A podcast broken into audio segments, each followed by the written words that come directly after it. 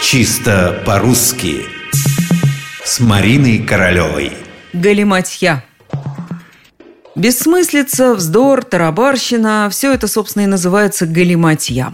Но, согласитесь, именно галиматья – самое яркое словечко из этого ряда синонимов. Эмоциональное, звучное, само просится на язык.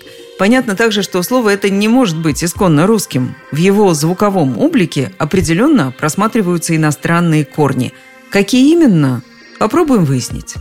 Кроме русского, мы с вами без труда обнаружим галиматью – в болгарском, чешском, польском языках, а также в сербско-хорватском «галиматияс». У нас же это слово появилось по меркам истории языка относительно недавно, в начале XIX века. Теперь главный вопрос. Пришло-то откуда? Языковеды предполагают, что слово французское «галиматья». Во всяком случае, оно там известно с XVI века. Впрочем, есть и другие версии. Некоторые считают, что во французском это слово из испанского – куда оно, в свою очередь, могло попасть из арабского.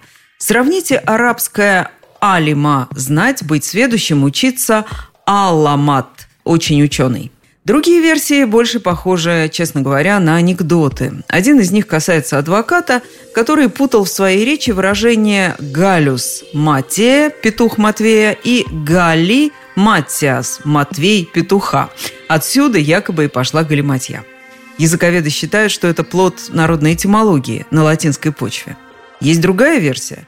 Якобы в Париже жил доктор Галли Матье, который лечил пациентов хохотом, для чего смешил их анекдотами и разной той самой галиматьей. Ну а некоторые этимологи вместо «матиас» предлагают во второй части сложения видеть искусственное образование от греческого корня «мат» – «учиться, изучать». Что же касается корня «галюс», то им, возможно, называли студентов, которые участвовали в обязательных диспутах на ученые темы. Так что все слово в целом сторонники этого объяснения склонны считать жаргонным словом, порождением студенческого арго –